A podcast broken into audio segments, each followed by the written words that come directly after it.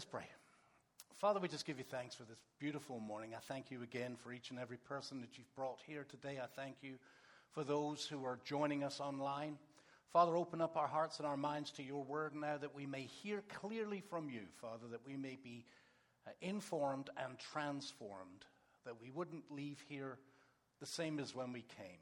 Father, that can only happen through the work of your Holy Spirit in our lives. So we pray your Spirit to just run free in our lives, in our hearts, in our minds, in this place, over the internet, so that we can know you. And we pray this in Jesus' name. Amen. So this morning, we are bringing to a close the Being Me series. And uh, Being Me is, is a series that has been all about being the best me that I can be. And the best me I can be is the me that Jesus Christ created me to be, that God created me to be. And this morning, I, I want to share, I want to, I want to close it out on a really important aspect of being me. And that is being an even if community. So, what's an even if community? Well, you'll have to wait. to help us answer that question, we're going to look in the book of Acts at chapter 12 uh, a passage of scripture many of you may be familiar with, and then we'll kind of circle around back to the, the even if aspect of it. Now, if you didn't get a bulletin, um, the, we have sermon notes for this, so if you need sermon notes, please raise your hand and we'll make sure one down here, one over there, one over here, a couple over here. Oh, good. Start running, Bob. if you're online, the, the notes are in the messenger section of Facebook. I'm going to be reading from the New Living Translation. A couple more. Any more? One over there.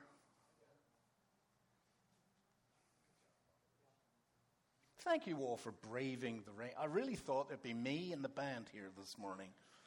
Because uh, some of those lightning strikes were pretty close, weren't they? I mean, as I was driving out of the garage, it's like, boom! I said, oh, I'm going back in. all right. Acts chapter 12, verses 1 through 16. About that time, King Herod Agrippa began to persecute some believers in the church. About that time. So let me just kind of set a little scenario. The church has been experiencing growth. The church has been through some difficult times. There was the persecution that, that happened in Jerusalem. And then the believers were scattered throughout Judea and Samaria. The apostles stayed in Jerusalem. And then the, the church started expanding. A couple of weeks ago, we looked at where the, the good news of Jesus Christ was now being given to the Gentiles officially by the church. And the church back in Jerusalem has started to grow again. So there's a lot of, it's troubled times, but the church is growing. So about that time, King Herod Agrippa began to persecute some believers in the church. He had the apostle James, John's brother, killed with a sword. When Herod saw how much this pleased the Jewish people, he also arrested Peter. This took place during the Passover celebration. Then he imprisoned him, placing him under the guard of four squads of four soldiers each. Sixteen soldiers on one man. Herod's afraid of something, isn't he? He's got 16 soldiers on Peter. Herod intended to bring Peter out for public trial after the Passover. But while Peter was in prison, the church prayed very earnestly for him. Prayer, prayer, prayer. It comes up over and over again in this early part of the church. They prayed, they fasted, they prayed, they fasted. But what does it mean to pray very earnestly? Well, the dictionary definition of earnestly is with sincere and intense conviction. So they prayed because this is very earnestly, they prayed with very sincere, very intense conviction. They prayed like somebody's life depended on their prayers, and somebody's life did depend upon their prayers.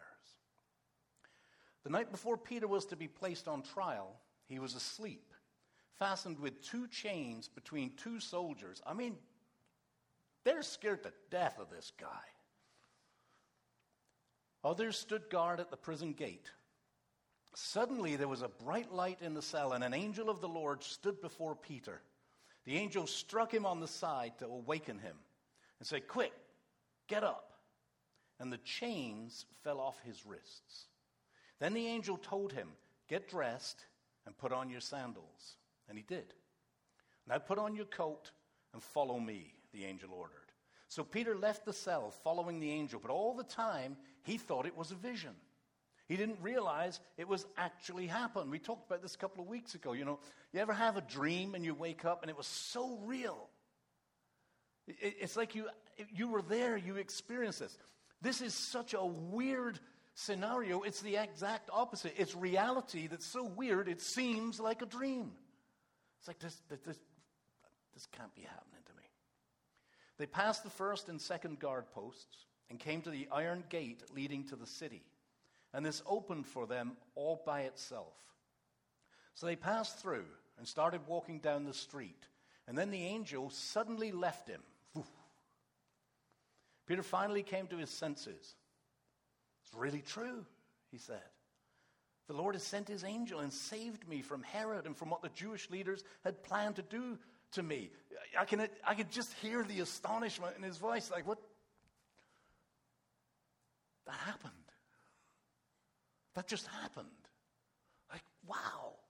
It, it's so unbelievable to him. It isn't until the angel disappears that he comes to his senses. It's like, wow, that happened. When he realized this, he went to the home of Mary, the mother of John Mark, where many were gathered for prayers. Where many were gathered for prayers. What do you think they're praying about? Peter.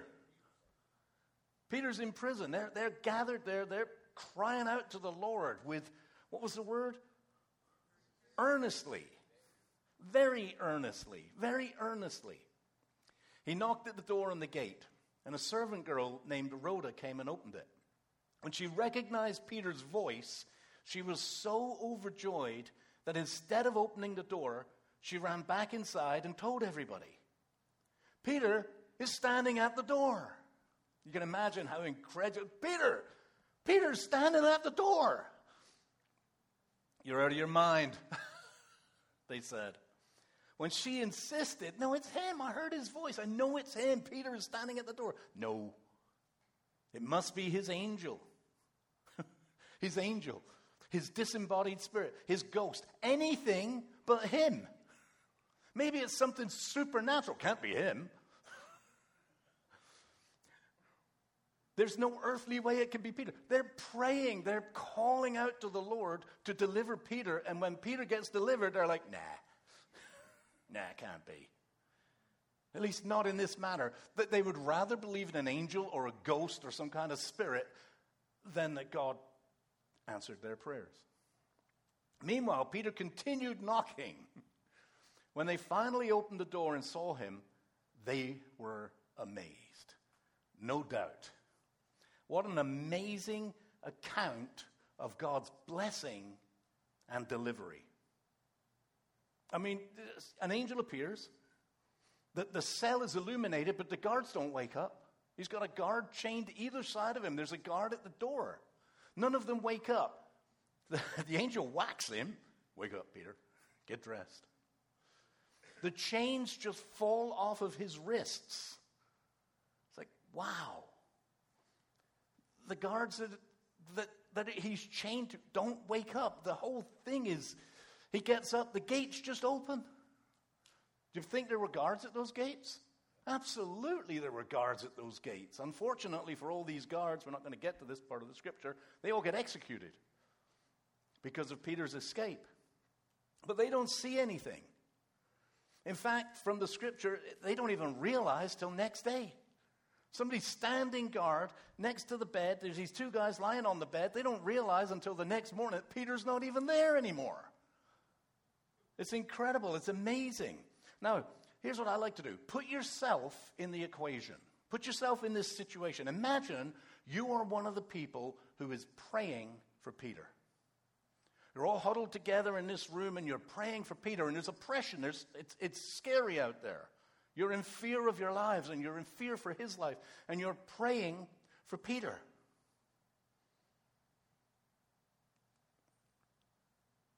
And Peter knocks at the door.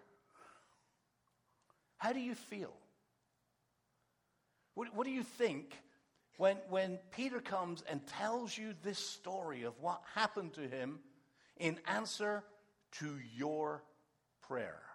How do you feel? How do you think that would affect your faith? Think you'd have a little boost there? How would it affect your prayer life? Oh my gosh. I mean, God? I mean, this is God? God! Our God is an awesome God. I mean, wow. It's a faith builder. You know, many of you, I, many of you have had events happen in your life that were faith builders. I talk to people all the time. They'll tell me about things that God has done, and, and there's no explanation in my mind apart from God. And it's like, wow, God. And the right thing to do when those things happen is to celebrate. The right thing to do is to tell people your stories, celebrate the goodness of God. But, and there's a big but in this passage of Scripture. There's something about this passage of Scripture that perplexes me, that troubles me, I would say.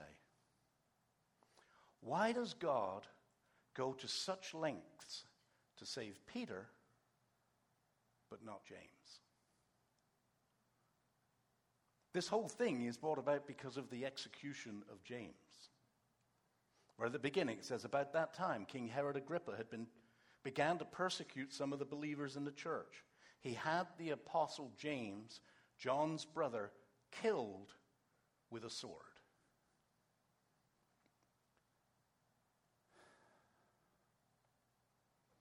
Sometimes it's very difficult to come to grips, to come to terms with the sovereignty of God. How you can pray for one person. I've prayed for people, and I've seen people pray for people, and, and, and, and, and incredible things have happened. Doctors, you know, we don't know where the cancer went. We do. And then someone else in exactly the same situation doesn't get the same answer. What's that all about? Tragic outcomes, even though much prayer had been prayed. Why one and not the other? I mean, it would be easy to gloss over this in this passage of Scripture. It would be easy to skip past the James part and get right to the great story of Peter. But it begins with James. The whole event was spurred by the murder of James. Did they not pray enough for James? Was James not as important as Peter? I don't believe that's the case. After all, James was one of the three, right? Jesus had a, a, an inner circle of three Peter, James, and John. James was there when, when Jesus was transfigured and he glowed. They weren't all invited. James was invited, Peter was invited, John was invited. He was there right before the crucifixion when Jesus went off to pray on his own and he prayed and, and he sweat blood. He didn't invite all the disciples, he invited James, Peter, and John.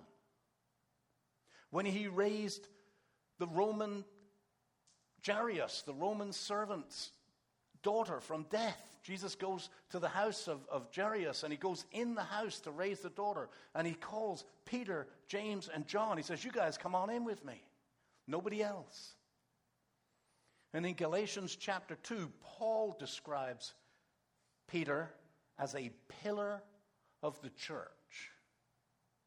And a lot of theologians believe that, that even though we read so much about Peter, that James was actually the leader of the church in Jerusalem.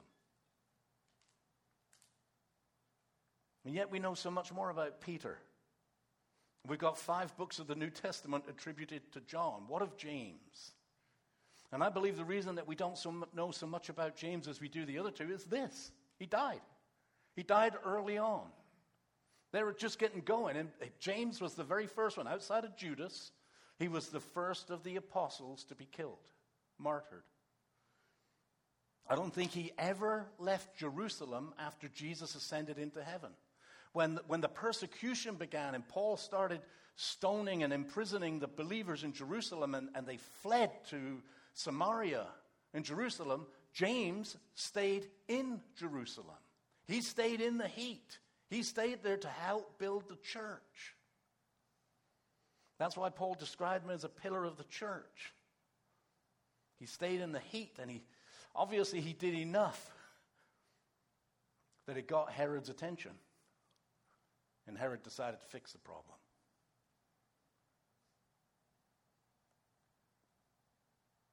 So here's the flip side of the question I asked just now How is your faith affected if you were one of the people praying for Peter? How is your faith affected if you're one of the people praying for James? What's the story now? This is difficult. I struggled with this message.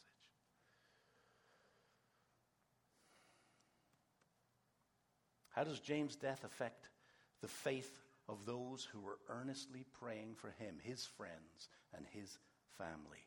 Would they have an even if faith? What's an even if faith, you ask? I'm glad you've asked.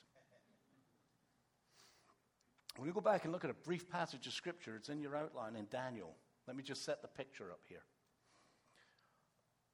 This is the time when all of Judea and Israel have been displaced.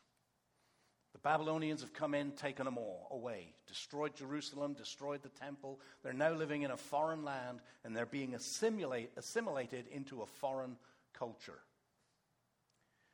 And there's three four, but there's only three in this part of the story. Daniel is the other one. Three people Shadrach, Meshach, and Adeb. That guy. Abednego. and the king, King Nebuchadnezzar, makes this giant golden statue.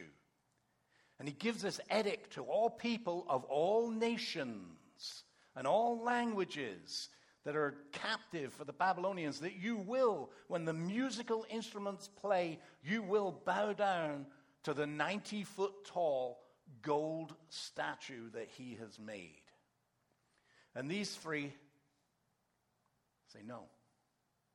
And the word gets back to Nebuchadnezzar the king, and he is angry. He's screaming at these guys. What do you mean? You're not going to bow down to this? This is an affront to my authority. And they say to him, No, we're, we're not going to do it. He gives them another chance. He says, I'll give you one more chance. We'll play the music, you, you, you bow down. And They say, No. And in chapter 3, verse 17, it says, If we are thrown into the blazing furnace, which was the punishment, the God whom we serve is able to save us. He will rescue us from your power, your majesty. But even if, but even if he doesn't, we want to make it clear to you, Your Majesty, they're very polite, that we will never serve your gods or worship the gold statue that you have set up. What a bold statement. What an attitude of faith. Even if our God doesn't come through, doesn't save us from this terrible situation, no matter what happens, even if He doesn't, we will remain faithful to our God. We're not going to bow down to your God. We will serve our God. We will honor our God, even if he doesn't come through. So, the question of the morning, I guess, is how do you develop an even if faith? Would you like to know that? Well, I'm not going to get into that. All right. I struggled with this message. I really struggled with this message, even this morning. God got me up and had a weird dream. And he led me in a different direction. So let me explain. Part of the impetus for this message came a couple of weeks ago. Last week, you know, we did what I called the first part of this. What do you do when you don't know what to do? And it came out of a series of prayer requests that I got real world, real life changing issues that people are dealing with. And I don't want to go into details, but someone who's lost a daughter, a mother with young children who's dying, all, all kinds of stuff. And I had a series of these prayer requests come through, and I'm praying through them. And I thought, these people are in an even if moment. And as I prayed about it, I felt the Holy Spirit say to me, they don't need to hear, you just need to have more faith. They don't need to hear that, they already know that. They don't need me to preach that at them. And I felt the Holy Spirit say to me, I want you to talk about how to minister to people who are in an even if moment. You know, Sandra and I have been in even if moments on numerous occasions in our lives, hoping and praying for God to come through and save a situation. And here's what I learned in those moments. And this is going to sound, sound strange. It's not how strong your faith is in those moments, it's how strong your community is. If you're going to survive an even if moment, you need an even if community around you.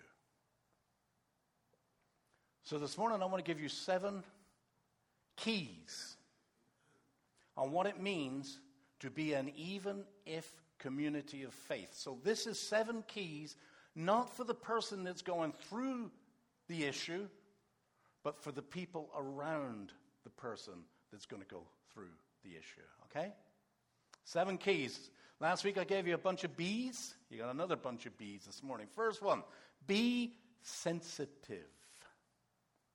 Be sensitive. Well, you just need to have faith. Everything's going to be all right. God's got this. You just need to let go and let God. Sounds good. And while there's nothing false in any of those statements, there's a time and a place for those kinds of things. Because God's going to fix it is not very comforting when God doesn't fix it.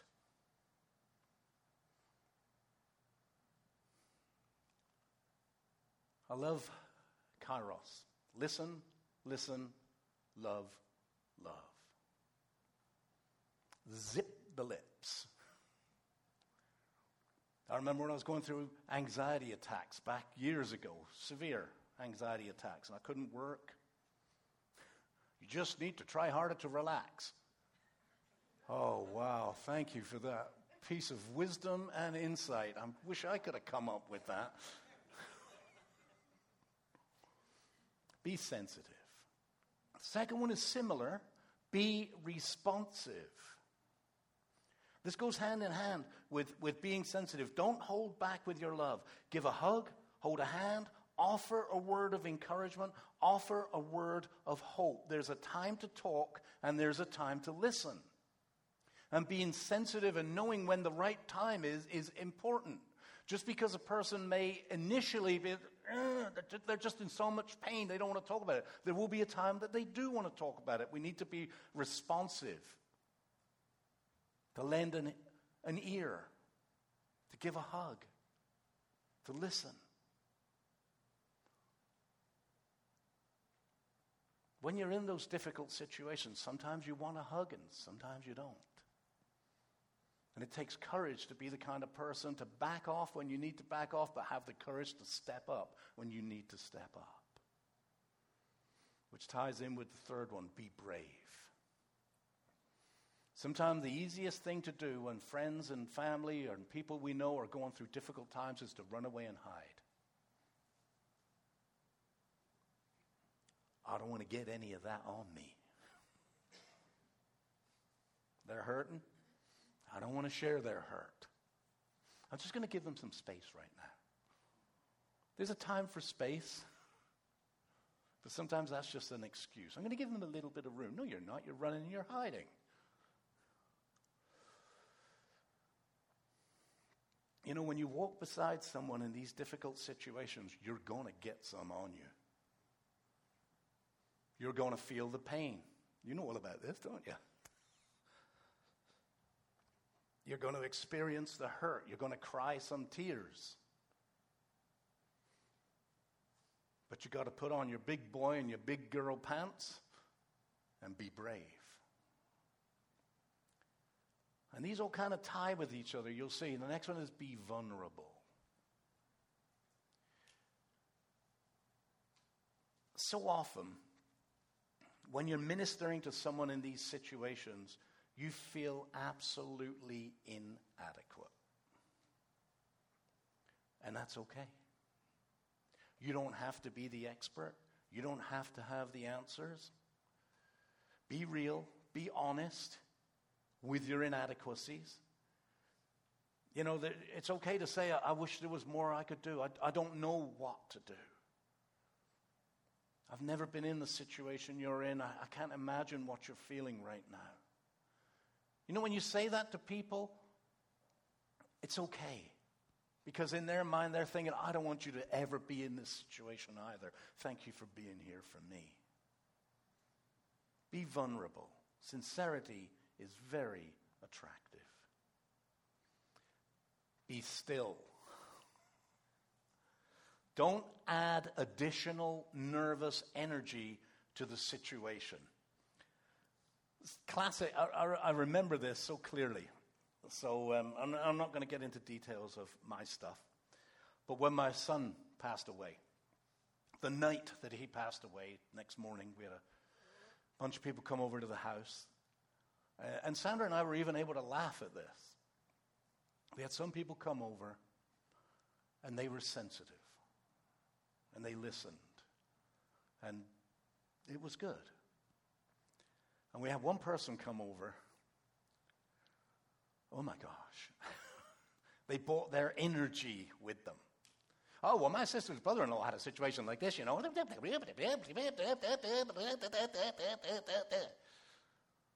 And we talked about it afterwards, like, oh my goodness. We were, we were able to laugh. It's like, seriously?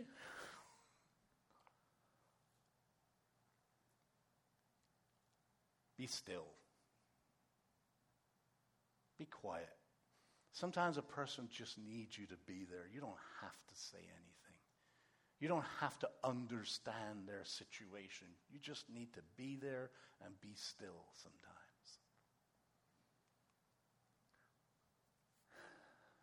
What's that? One, two, three, four, five. And quite simply, be there. More than anything else, be there, be present, be accessible, be available, be listening.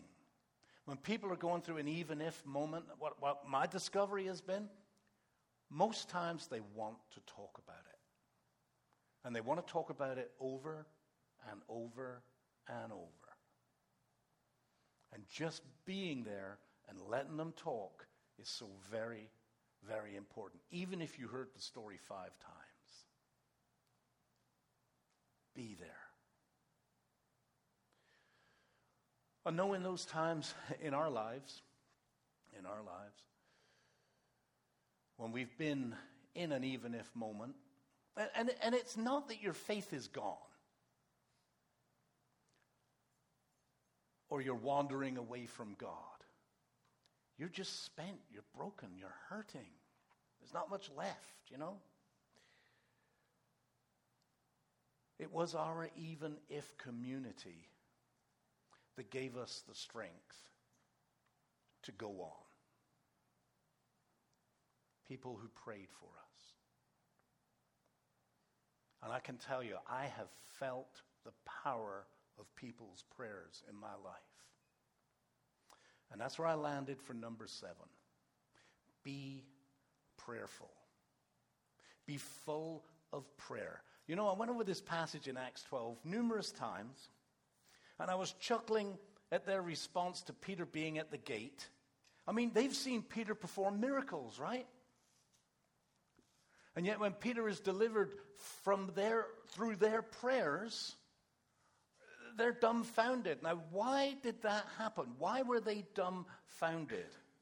And then it occurred to me, I didn't connect the dots until this morning when God woke me up with this.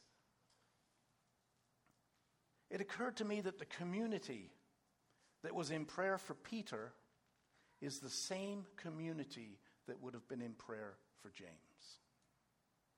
These are not two different groups of people. And I'm sure they prayed just as earnestly for James as they did for Peter. But James was put to the sword. And when pre- Peter was arrested, I'm sure they thought, here we go again. But instead of being angry at God, which is sometimes what we do, or indifferent toward God in prayer, it's kind of like, what's the point? They got right back to it. They never gave up praying and hoping. Yeah, James got killed. Now Peter's been arrested. We're still calling on you, God. We haven't given up calling on you, God. And instead of, well, God didn't come through last time, He's not coming through this time, there was an attitude still that God is our only hope. If anything is going to change in this situation, it is only going to change because of the power of God. And if God decides to change it, praise God. And if God doesn't, when it happens again, we'll be praying again.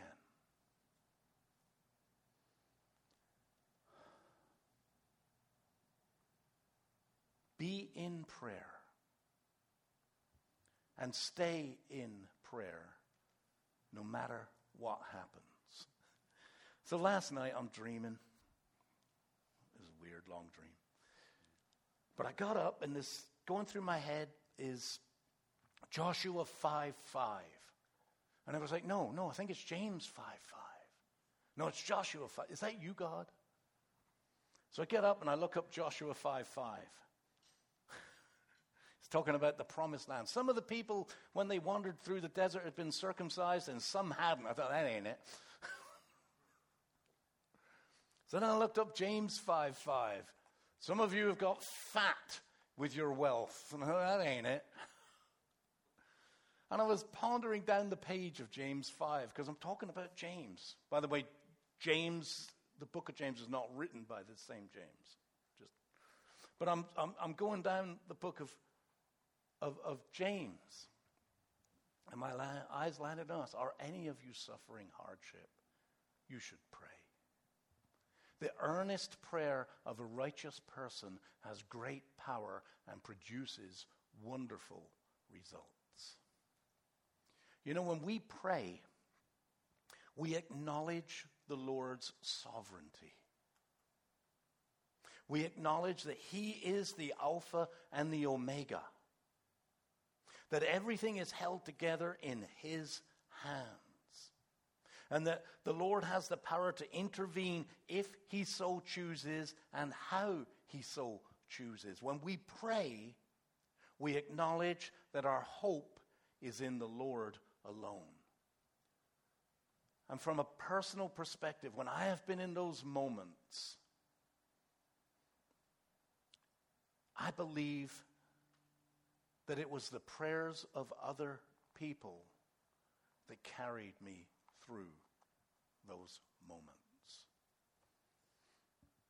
I was looking at these prayer requests,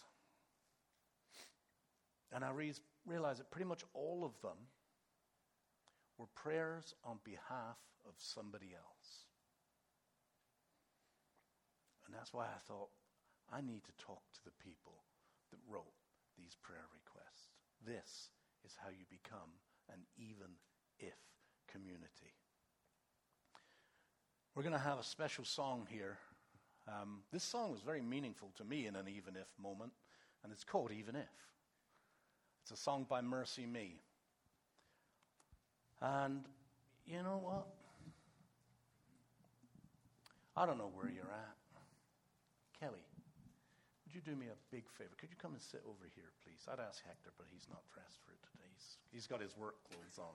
Hector, would you come and sit? if you need prayer, or if you know somebody that needs prayer, while we're singing this song, please feel free to come forward and, and we'll pray with you. Then don't leave after the song because I've got one more little thing to go. So if you would take it away, please.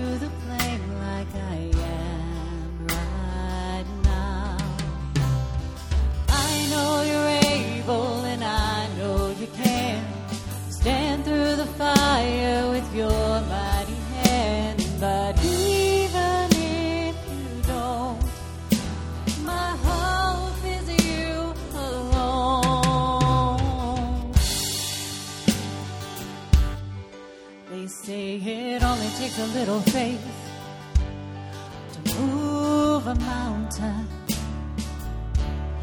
A good thing, a little faith is all I have right now. God, when you choose to leave mountains unmovable.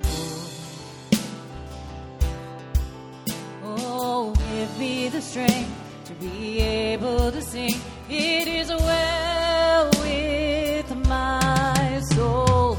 I know you're able and I know you can save through the fire with your mighty hand. But he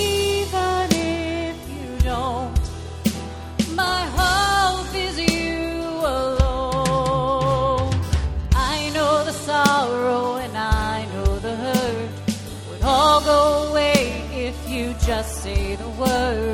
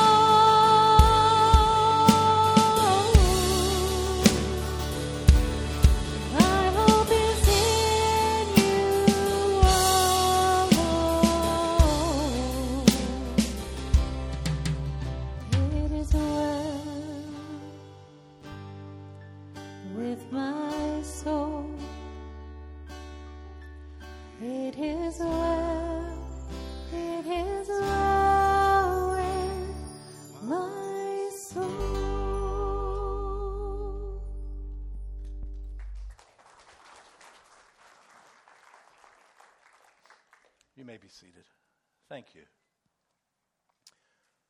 And please know my door is open if you need prayer and you want to come and talk. That's fine. All right, we have a lot going on. This week, Vacation Bible School. Mm, can't look at you. Vacation Bible School.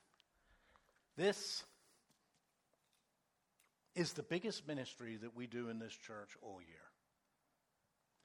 I was reading some stuff this week about people coming to know Jesus Christ as Lord and Savior, and the statistics are overwhelmingly, and the more that we move into an atheistic culture, the more this becomes true.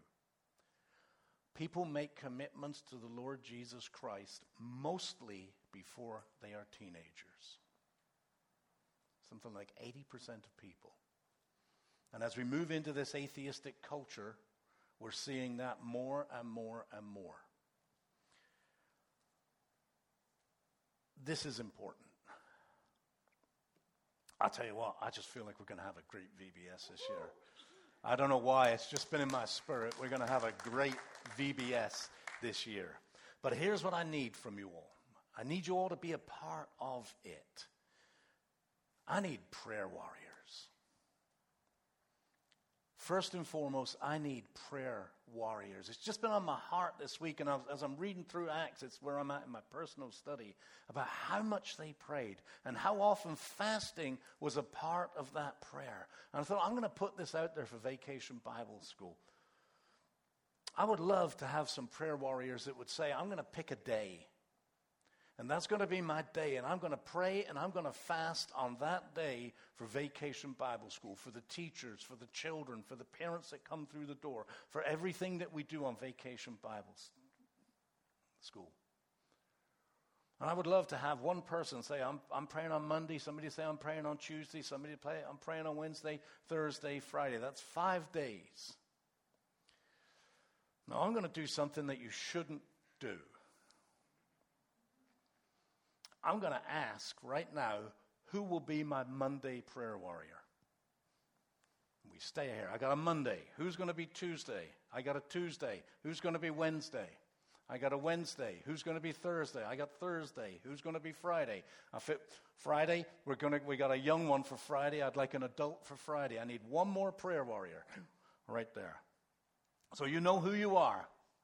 I'm praying for you to be in prayer each of those days so that those teachers, any of you that are volunteering for Vacation Bible School, you know that somebody has committed to pray for you on that day and they're praying and they're fasting and pray for a wonderful harvest. Today, the work begins. Does this look like a spaceship? It will when we're done today. Hector's going to need how many teams? Two teams? One for up here Six people here. Move um, sets from the youth building to here. All right, so we need six movers, and then we've got a bunch of stuff in the hallway down there. That John, where is he? That needs to be put in one of the rooms, and then we're going to do these rooms down here. I'm not sure who's in charge of those rooms, but they will give instruction. But we want to change this place up so that it's out of this world for VBS. I'm thinking that we'll put that furniture in my old office. Yeah, the library. And if there's not enough room in there, we'll put it in the senior room. I'll lead. I'll point. I can point. Um, I'm not sure what other volunteers we need for VBS. Libby's down there teaching. But um, pray. Come and be part of the build today. And pray, pray, pray even if you're not the one that's Monday's prayer person, you can still pray on Monday. Even if you're not the one that said Tuesday, you can still pray on Tuesday. Here's what I'm going to ask you to do put a reminder in your phone to pray every day for Vacation Bible School. Will you do that for me? Yeah? Well, that's a bit of a half hearted.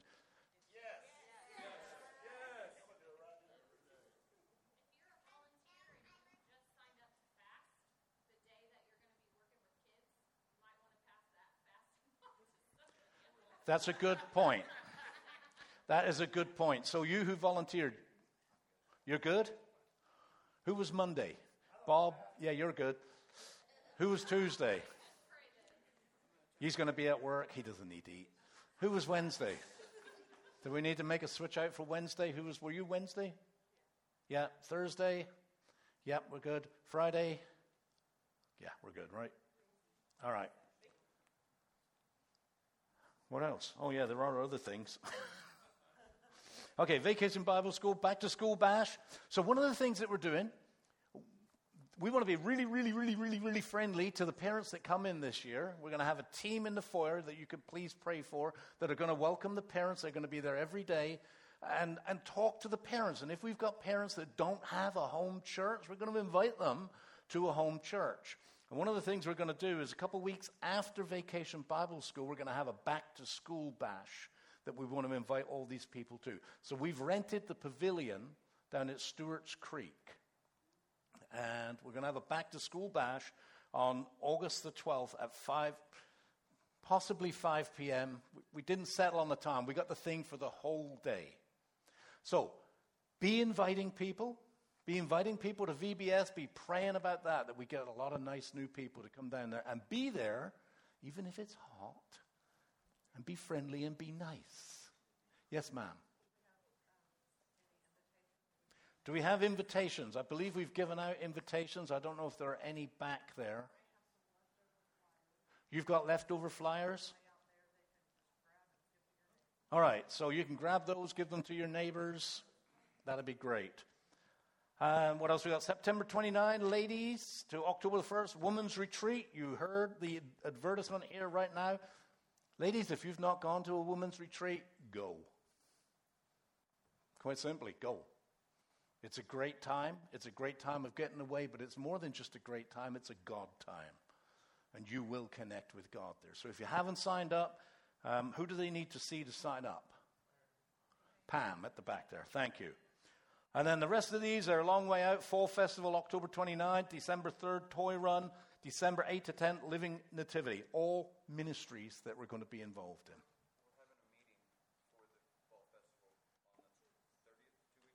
Two weeks away, Fall Festival meeting.